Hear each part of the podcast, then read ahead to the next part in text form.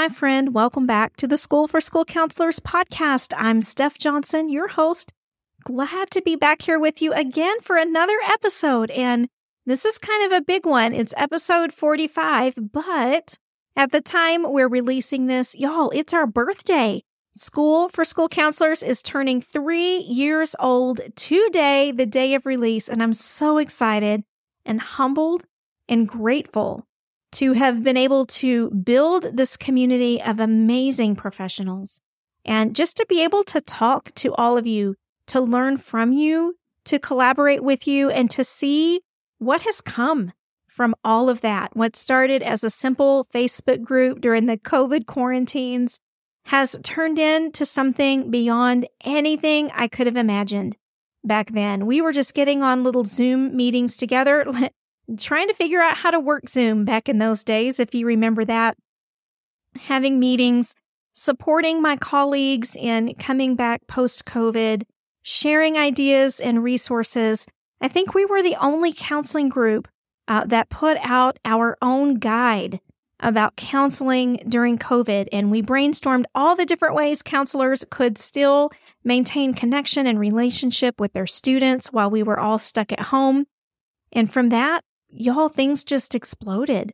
Uh, I remember distinctly in one Zoom meeting talking to the folks there and saying, you know, someone needs to put together some kind of a library of all the things that grad school never taught us, all the things that we come in here and talk about. We need to make a library about that. Do you think we should do that? And everybody unanimously said yes. And so we started building that almost immediately. We built what is now known as our School for School Counselors Mastermind. From there, we built our Get the Job program for interview and resume prep, helping folks get hired as school counselors. And then we launched the podcast this past summer. Or the podcast is not quite one year old.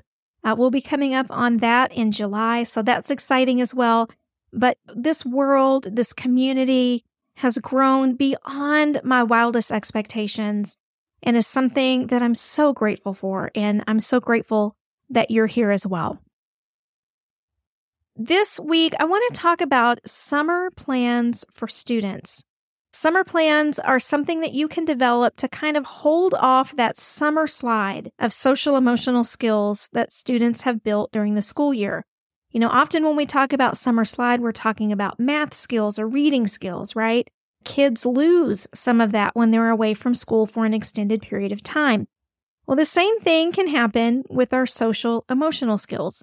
Things that students have been working on in tier two or tier three groups or individual counseling. Or uh, we might also want to target students who are just beginning to develop some of these skills and we don't want them to lose them before they're really cemented in. We can create these summer plans by helping students identify their triggers, develop and use their coping mechanisms, identify strategies or people that they can go to for summer connection. And some students are going to need a safety component built into their summer plan as well. So we're going to jump into all of that in this episode. But before I do that, you know, I always love to read a review for the podcast, but guys, we've run out of new reviews. Can you believe it? It makes me so sad. I love reading what you think about what we're putting out in the podcast, and I want you to send in more. It's time to submit your reviews. So, as an extra bonus, a little incentive for you this week, especially since we're celebrating our birthday, if you will go to Apple Podcasts to leave your review, um, you can certainly leave a rating in your podcast platform of choice, but it really, really helps us when we get those reviews in Apple be sure to screenshot it when you send it in and then go submit it in our School for School Counselors Facebook group. We're going to be having lots of giveaways over there. We're going to have some office swag, um, some things for your office that you can use when working with your students, as well as some summer self care swag for yourself. You're not going to want to miss it. All it's going to take is two to three minutes of your time. Leave us a quick review, just letting your friends and colleagues in the school counseling world know what you think about what we're putting out here. We want your honest review and feedback because it's going to serve to make us better. And that's going to make us help even more school counselors that might need some support. So thank you in advance. Go submit that review and then hop into our School for School Counselors Facebook group and share your screenshot. All right. So back to those summer plans. Why do we need to build summer plans? What's the need? That's going to be step one in developing summer plans for students, identifying the need. And let me be very clear here. These summer plans are not necessary for every student, but there are some potential situations where students may need a summer plan in hand. One might be if you anticipate a lot of isolation or loneliness for the student. These might be students that are looking at moving over the summer, students who you know have high mobility and have the tendency to move, even if they haven't told you, students who may be staying with family or relatives in another location. Perhaps they're going to be in a city or a town where they don't know a lot of people. Students who are going away for an extended period of time, perhaps to a camp or something like that or students who are going into virtual lockdown over the summer. A lot of our students have parents that have to work all summer long, who don't have the means to hire a babysitter or get kids to a lot of summer camps. And so a lot of our kiddos are spending the summer at home behind locked doors, not able to go out because they don't have any adult supervision. And so a summer plan would be appropriate, I would think, for most of these categories of students. Another reason students might need a summer plan is if they're managing some mental health concerns. These might be diagnosed concerns or undiagnosed concerns. Perhaps you're just seeing a touch of something in them, right? And you're just kind of wondering if they're going to need a little bit more support during the summer. This would be a good time to develop a plan with them students who are going to experience changing family events, such as divorce, um, illness in a family that is going to cause anxiety or stress for the student. We want to make sure that they have the supports that they need, as well as students who are going to be in unstable environments, particularly those that are in unstable environments with little access to supports, right? And these are the kiddos that, you know, maybe have some uh, domestic violence in the home. Perhaps they have some antagonistic family relationships going on, those kinds of things. And they're not really able to get out and access outside supports like they can when they're in the school building each week. So we want to provide a summer plan for them as well as students with too much unstructured time on their hands. How many of those do you have on your campus? Who, um, you know, beyond the limits of what you would expect to see in unstructured summertime, because, you know, we all get a little lax, right? We all kind of let our timelines go to the wayside a little bit in the summer. But who are your kiddos that are going to be having just way too much unstructured time? They may need a summer plan to help keep them on track as well. These summer plans are going to help students learn how to apply their coping skills independently. It's going to give them a little bit of a push and a reminder to utilize those throughout the summer. They're going to help students maintain positive relationship gains with their parents, with their guardians, or with their peers, uh, particularly if they've been working hard on developing those or getting those to feel a little bit better. We don't want them to slide backwards out of those. So uh, we're going to really want to focus on those relationships. These summer plans are going to help students keep tabs on their own emotional wellness. It's going to guide them toward a little bit of self assessment and deciding in how they're really doing. And they provide a sense of stability, a sense of purpose over the summer, um, and help them maintain and grow their confidence and their feeling and sense of control in their life. So that all sounds fantastic, right? We know we've got students who need summer plans. The benefits sound amazing. So now, how do we go about creating these things? What are we going to put in it and how do we go about the process of it? Well, My friend, I've got you covered. So when we sit down to create a summer safety plan, the most important thing is that we remember this should be a collaborative process, right? You need to be collaborating with the student, not dictating or mandating what you think they should do. The first thing you want to do is identify their triggers or their concerns for the summer. What are some things that they think might trip them up?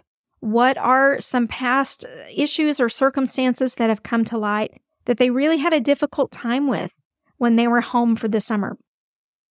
Identify those, lay them out on paper. Then list all of the students' preferred coping skills.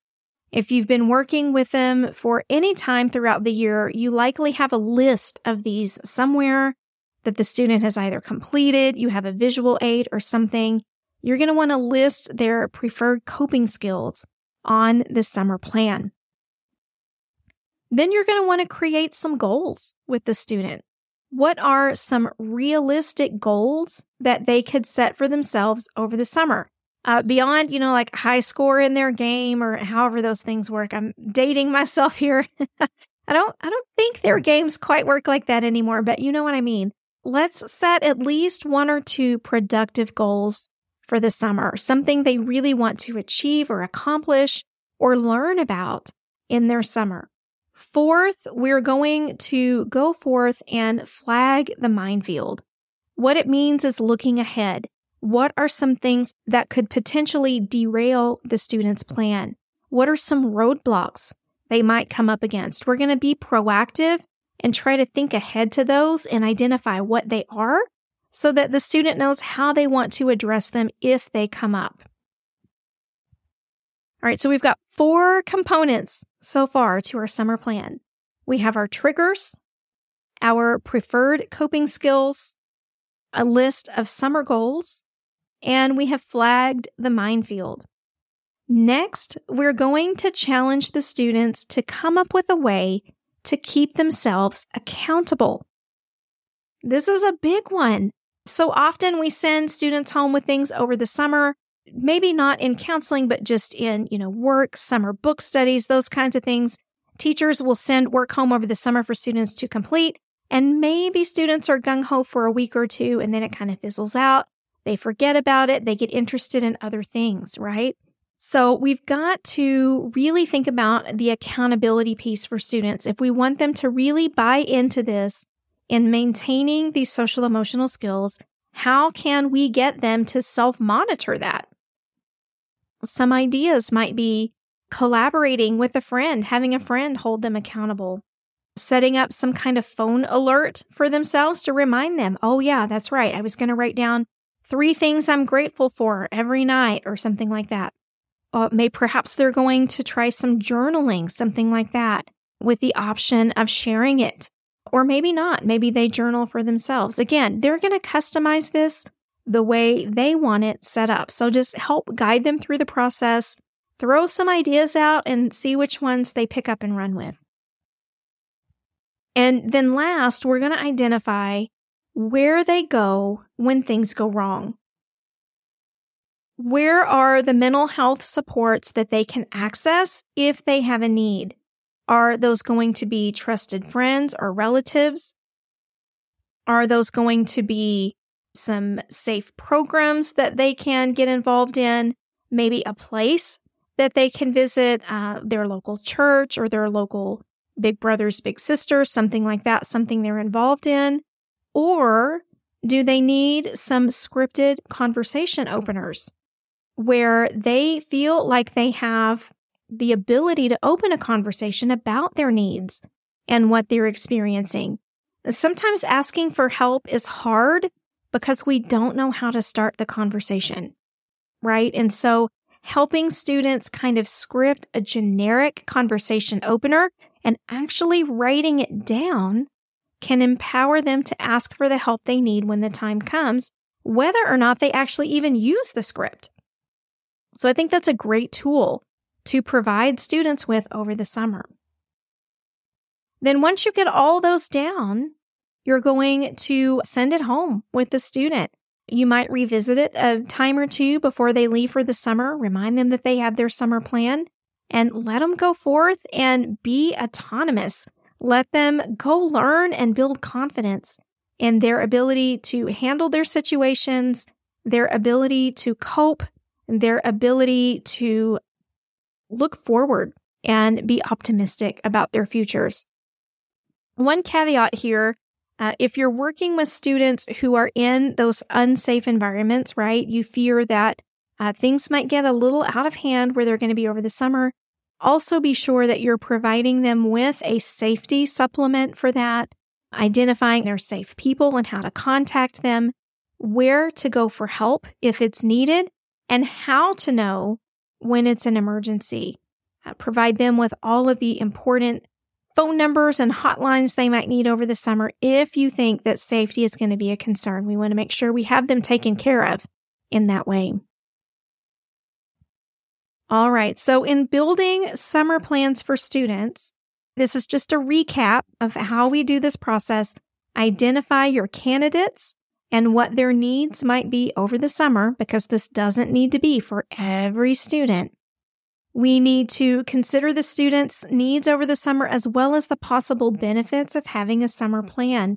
If it's not going to be beneficial for them, there's no reason in creating one. Then, if the student uh, is a good candidate for a summer plan, we're going to collaborate together. We're going to be talking about triggers, coping skills, goals, obstacles and setbacks, how they're going to keep themselves accountable over the summer, and any additional supports that they might require. I think it's important as we talk through these summer plans and the appropriateness of these plans for our students, we need to remember that our goal is not to create students that are dependent on us. That is not what these summer plans are about. They're not also about, you know, keeping connection between the counselor and the student over the summer. That is not the purpose of these plans.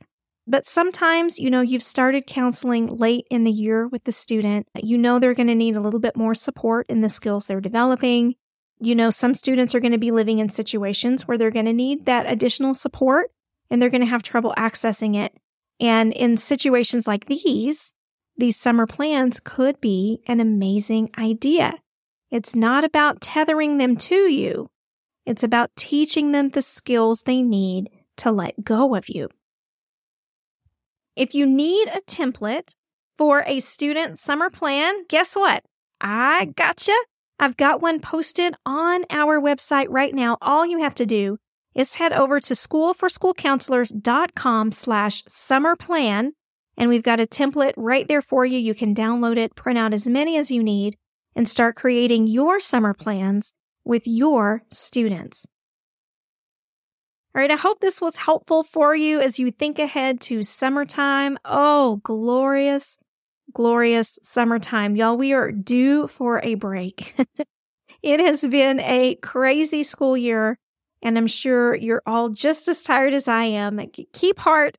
The finish line is in sight, and we want to make sure we've got our all of our school friends taken care of before we go off to sip margaritas by the pool, right? But before you go, and before you go download your summer plans, don't forget, go submit your podcast rating or review for your summer school counselor relaxation swag opportunity. Head on over to our Facebook group, School for School Counselors, for more information. I would love to see you snag something amazing. All right, lots of stuff for you this week, lots of prizes, lots of summer plans for your students. It's going to be a great week, my friends, and I want to thank you again for the work that you do each and every day, especially this time of the year. It tends to feel a little more thankless, right? A little more grueling and a little more intense than a lot of the rest of the year. But I want you to know that what you're doing makes a difference. You may not see it. You may not hear about it, but my friends, it is vital what you're doing in our schools. And I am so proud to count myself one among many amazing professionals. Take care of yourself this week. Take a deep breath. You've got this. Go create those summer plans for your students, and I will see you for our next podcast episode. Have the best week ever. Take care.